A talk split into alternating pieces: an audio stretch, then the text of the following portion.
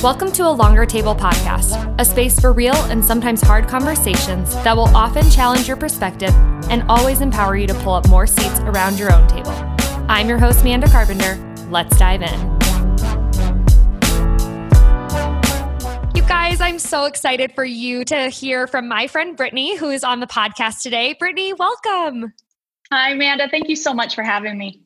Girl, I love that we met on Instagram. You're like the fifth person I've interviewed that I haven't met in real life, but I know through Instagram. And I'm like, y'all, internet friends are real. This is real. Yes, yes. Instagram love stories are a real thing. I love it. Um, I think we met because you were fostering your now adopted son at the time. Is that right? Yes, that's yep, that's exactly how we connected and it just grew from there. Yeah, I love it. I am curious why you became a foster parent when I was a kid, I was in many different foster homes before I made it to my adoptive home. And oh, so many of them were very abusive and very hard situations that when we when my brothers and I made it to our adoptive home, um, our adoptive parents were so great that we instantly felt loved and connected. And I just wanted to make sure that one day I could give that to someone else. So here yeah. I am.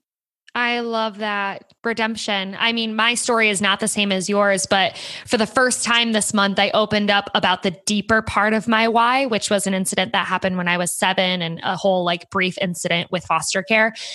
And it's like God used that catastrophe to be my life's calling, to, to be the catalyst for that calling. And it sounds very similar for you. It's like you've experienced this. How could you not then do, you know, provide for another child in need and family?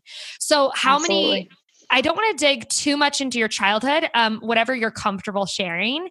Can we just, can I just ask why you came into care? Because I think that a lot of people live such um, privileged, sheltered lives that they can't fathom why someone's children would be taken away. Like if they feel so far removed from that. So, would you open up just a little bit, as much as you're comfortable, about why you even needed to be in the foster care system? Absolutely. Both of my parents were addicts. And by the time they found us, there was so much trash in our home that they had to kind of wade through to, to pick us out of the home. And both of my parents were under the influence. Um, and it was just a long, a long process that nobody knew that we were being so neglected and finally when they when they made it to us it was there was no question that they needed to remove us. Yeah. So you guys went into a foster home together or were you separated from the get-go? Together. Okay. Were you in all of the different homes together or did you end up getting separated throughout your journey through the system? My little brother and I were always together. My older brother did get separated uh, from us throughout our journey, but we all ended up back together in our adoptive home, which is amazing. So beautiful. Yeah. So I'm guessing that you have a great relationship with your parents who adopted you. It's complicated. I have a great relationship with my dad, and I'm doing some repair work on the relationship with my mom. But for the most part, it's good. And what about your birth parents? Do you have any relationship with them? I do not. Um, my birth mother passed away a few years ago, and my birth father, I'm just not in the position to uh, desire to have a relationship with him. That's fair. Yeah. I'm sorry that that was your experience. And I love that it made you the strong, amazing woman you are today. Absolutely. Thank you so much. So let's fast forward now to you became a foster parent. How many kiddos did you foster? We have fostered six kids. And were they all able to reunify before before Donovan, who who is now your adopted son? So most of them, actually, I guess now that I think about it, only one reunified. Um, the rest went to relatives or other people. Which is great when that can happen for sure. Sure. Yeah how has your experience been? Like, has it triggered your own trauma having these kids in your care? I actually get that question a lot. And more than anything, it's been really healing because when I get to walk through again, I can see it from an adult's perspective now. And I'm able to kind of go back to my inner child and offer her some healing that I didn't know how to do when I was a child, you know? Yeah, yeah. Spoken like someone who's either been in therapy or who's still in therapy. Amen to that. yes. My husband and I go to counseling proactively for our marriage, and I've done a number of sessions with individual counselors throughout the years. And man, I can't recommend therapy enough for everyone. Honestly, I don't even care if you had a traumatic childhood or not. I'm like, everyone needs therapy. Everybody does. I just, I wish I could just pass out cards that say, eh, because a lot of people I feel like feel embarrassed to be in therapy, but I'm like, you know what? Therapy is cool. Spread the word. yes, seriously. I love that. So obviously, then you get your son and you're fostering him was were the if you don't mind me asking were parental rights terminated right when you got him so you knew it was on track for adoption or did that happen like months or years into the case? We knew pretty soon that he was not going to be able to reunify, um, but we didn't. It was a long road to get to the termination. Yeah, yeah, it, as it usually is. Yeah, and that's yes. hard. Adoption is both beautiful and broken. And we have to hold space for both and live in that tension. But your son is clearly so well cared for and loved. And I, I'm so happy every time I see his little face online.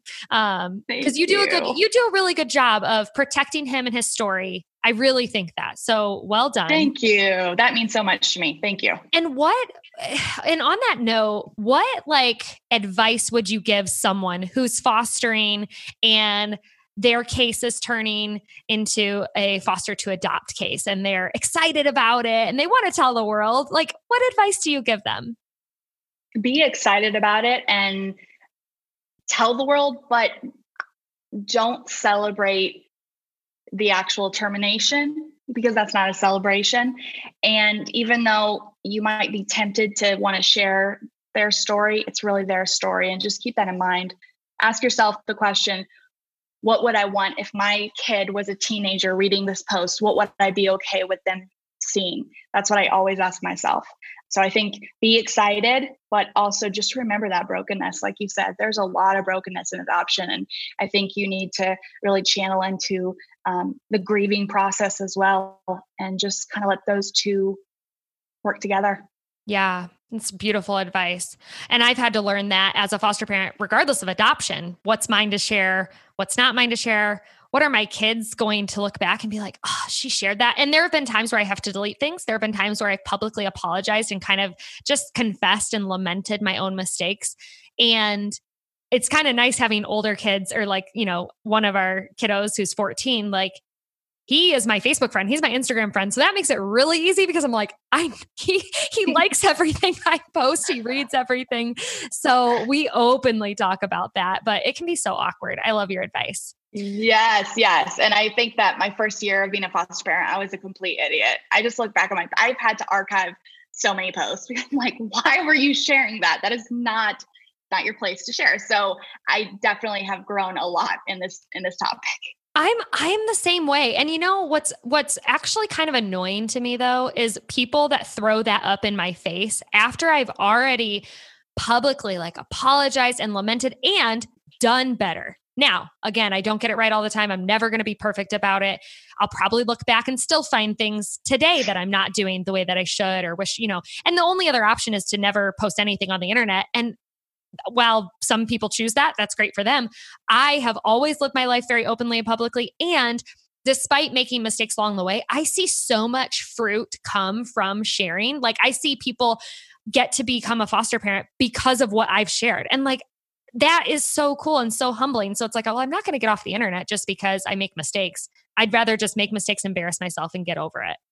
Um, totally agree. But I saw someone post something one time that was like, it said something like, you're allowed to change your mind. You're allowed to transform. You're allowed to speak out against the things that you used to get wrong or something like that. And I was like, yes, like I feel sometimes judged by people that make comments in my DMs or whatever, or email me and say, like, look at you talking like you're so woke. And I'm like, wait a minute.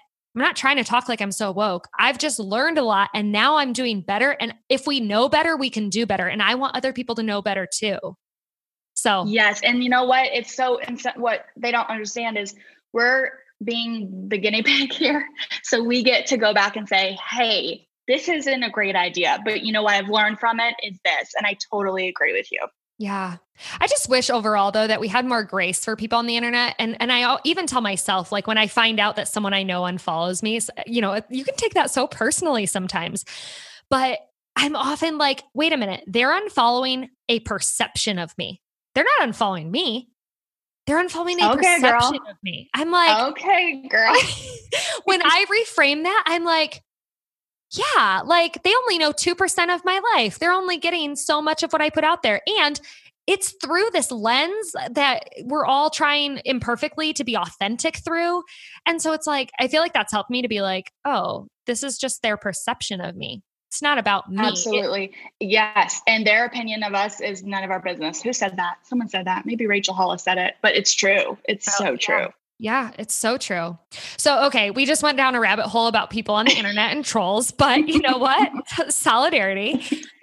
what advice would you give anyone who's experienced any type of abuse? And and before you answer the question really, feel free and and feel feel free to like bypass this, but what type i know that your parents were addicts and that, there was abuse and neglect in the home but if if you as comfortable as you are sharing any bit of the abuse you endured and how it actually had lasting effects on you as an adult how it still impacts you as an adult along with advice you would give for people that was a lot that was a mouthful.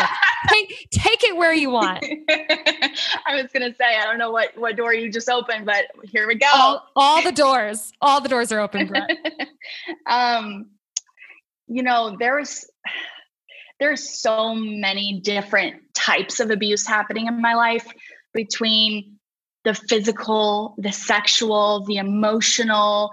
Um, by the time I understood what was happening, I was really, really broken.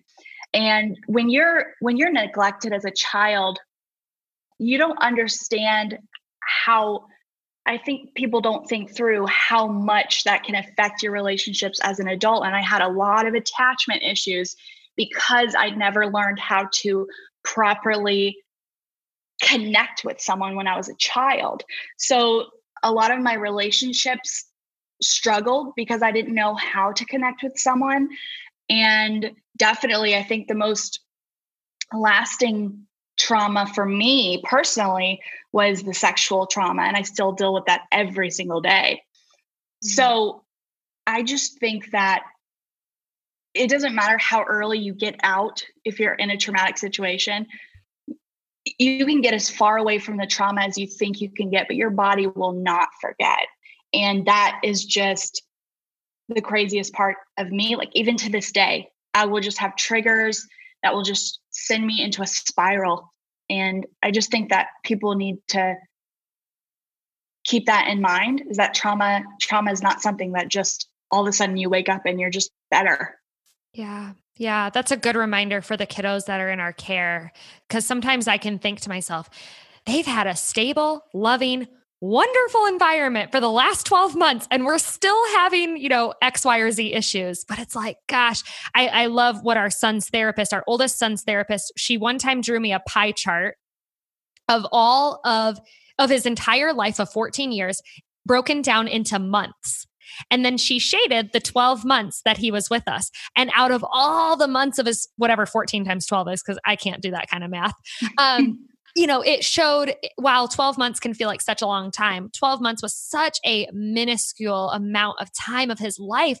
And she's like, until you get all the way around this pie chart, like until we, until he's had 14 years of stability and love, like you're you're gonna experience these things and even beyond that there's going to be lasting repercussions of the of these traumas and so i feel like that really shifted my perspective uh, because i didn't endure that kind of stuff as a child. And so I started to lack patience and empathy. I was just like, what the heck? We're doing everything right. We're seeing no progress. And it's like, that's not how trauma works. And so Absolutely. I think I mean, we try to continue our trauma informed trainings and attend everything we can and listen to every podcast. And sometimes I'm still just at a loss for words and I don't know what to do. That's part of this. Life. Absolutely. It, it, yep. Yeah.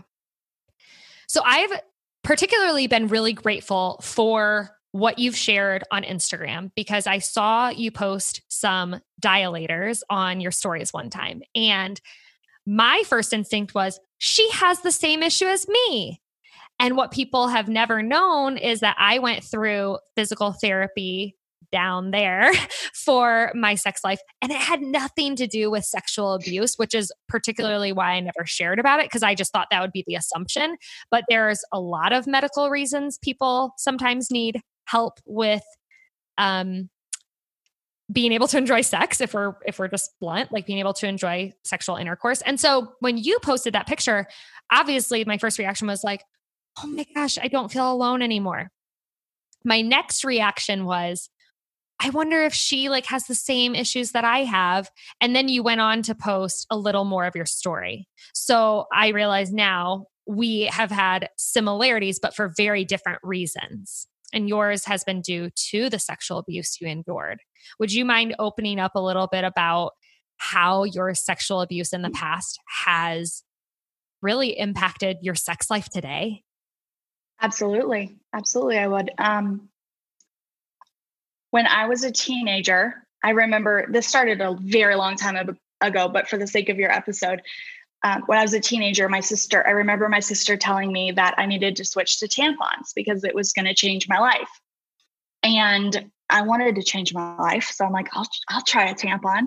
And she was standing outside the bathroom door cheering me on.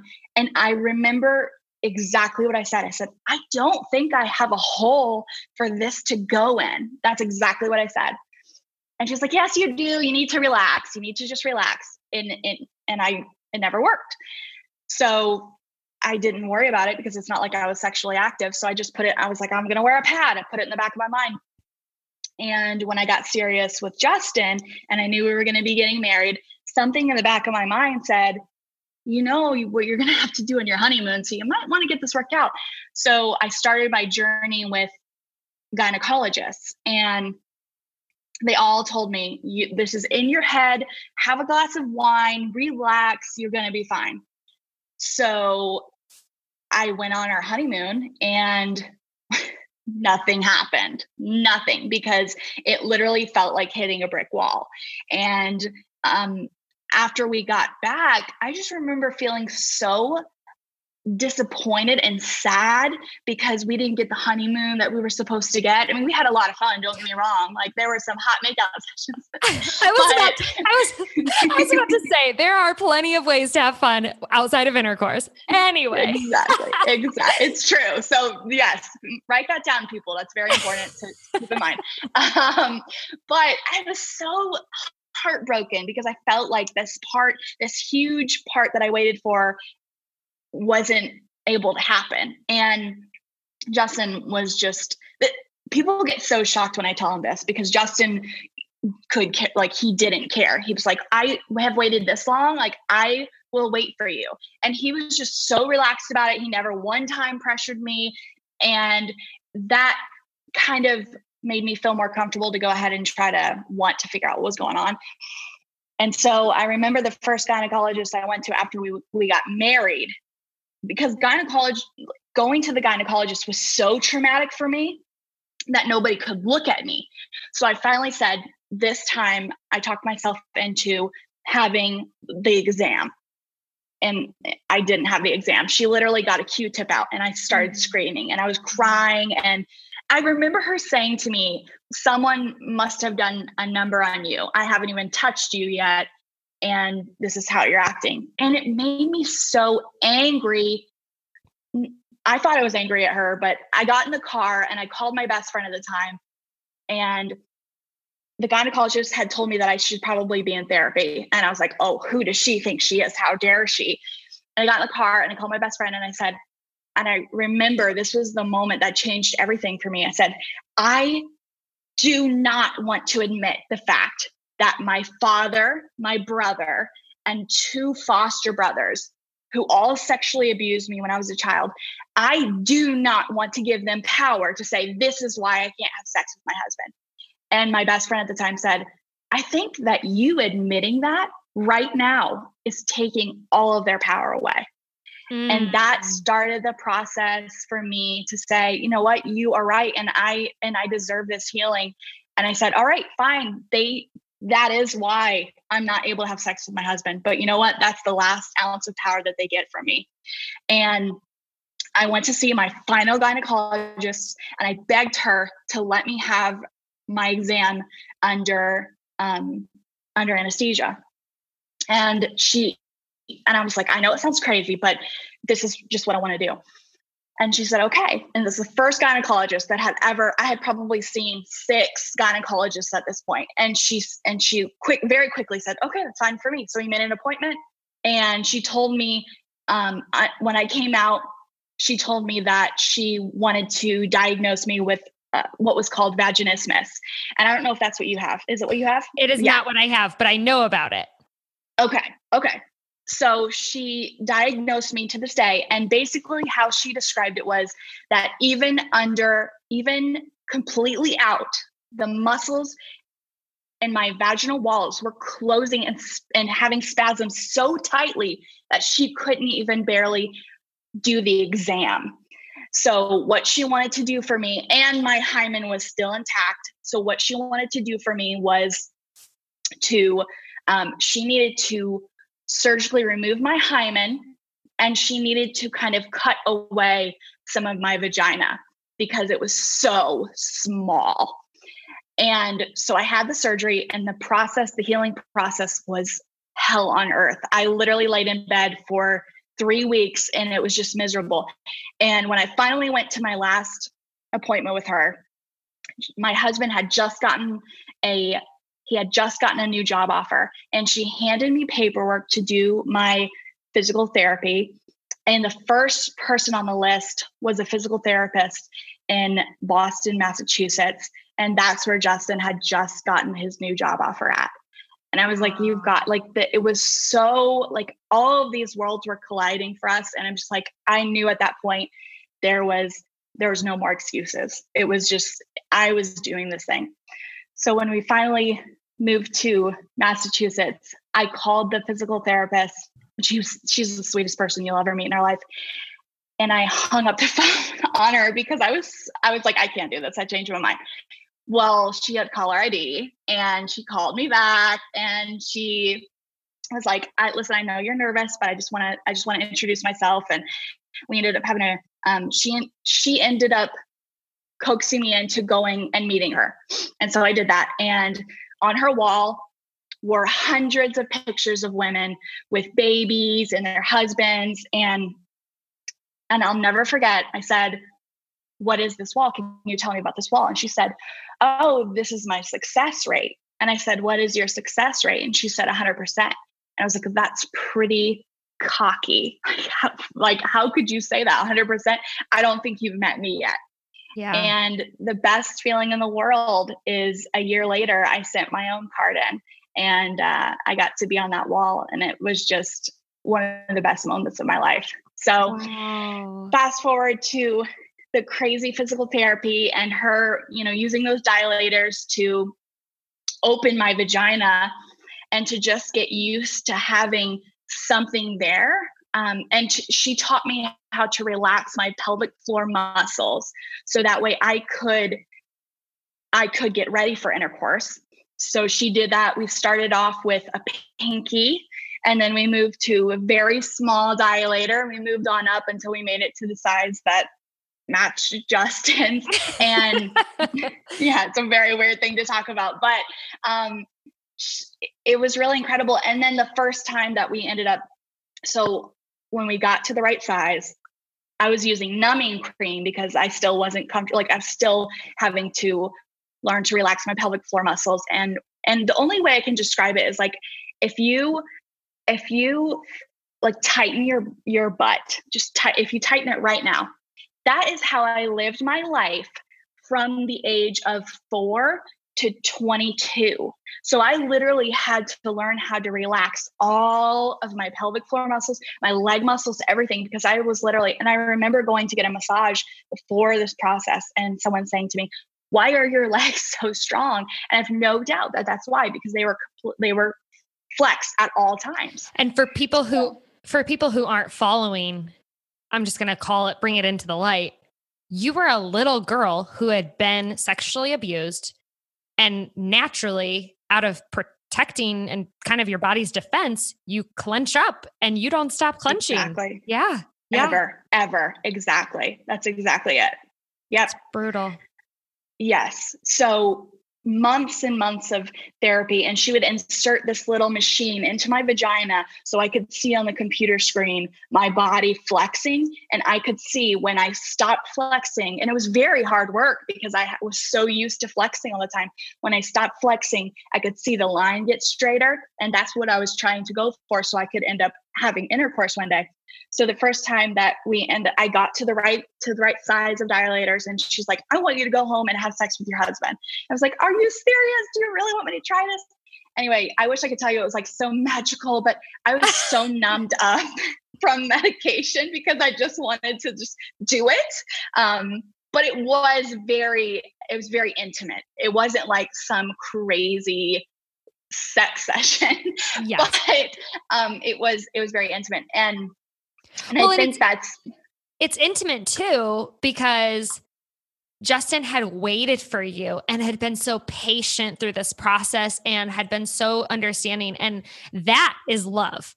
Like, absolutely. I'm all for the hot and heavy stuff, but what's love is not being able to relax and your husband not getting mad at you or just trying to force you because I I hear of women who are married and I'm still like, "Hey, that's still rape." Like if it's not Absolutely. if it's against your will, that's not okay. Married or not. Um, and I know there are people that will disagree with me. Crazy enough. Those people probably don't listen to this podcast. But, anyways, I didn't mean to interrupt you. I just think it's so beautiful and intimate because of him and the way he honored you so well and loved you so well through this too.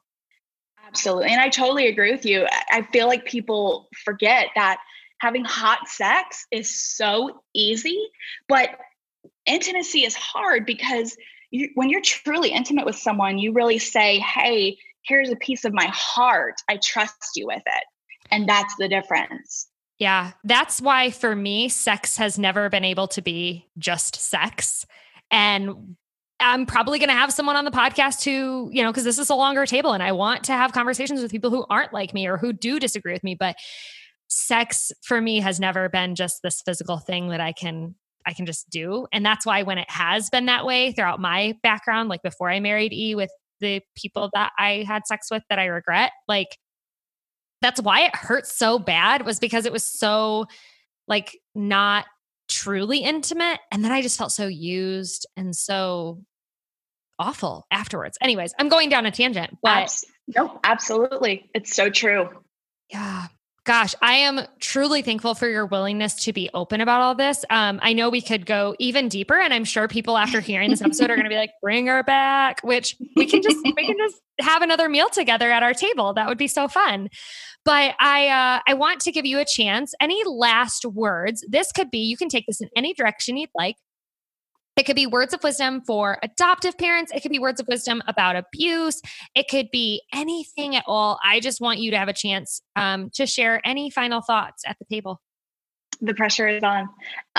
um, you know, I think wrapping up since we're we really dove into the sexual side of things is I just what I want people to know is for a really long time I believed that I was broken, you know, as a woman and as a human but I wasn't. Emotionally, I was shattered.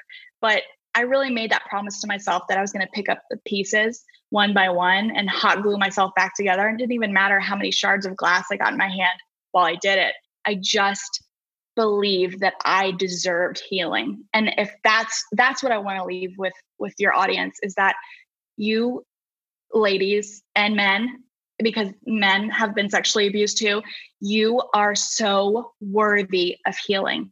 And the best investment you can make is the one you make in yourself, and you deserve this. So start today. That's what I want to say.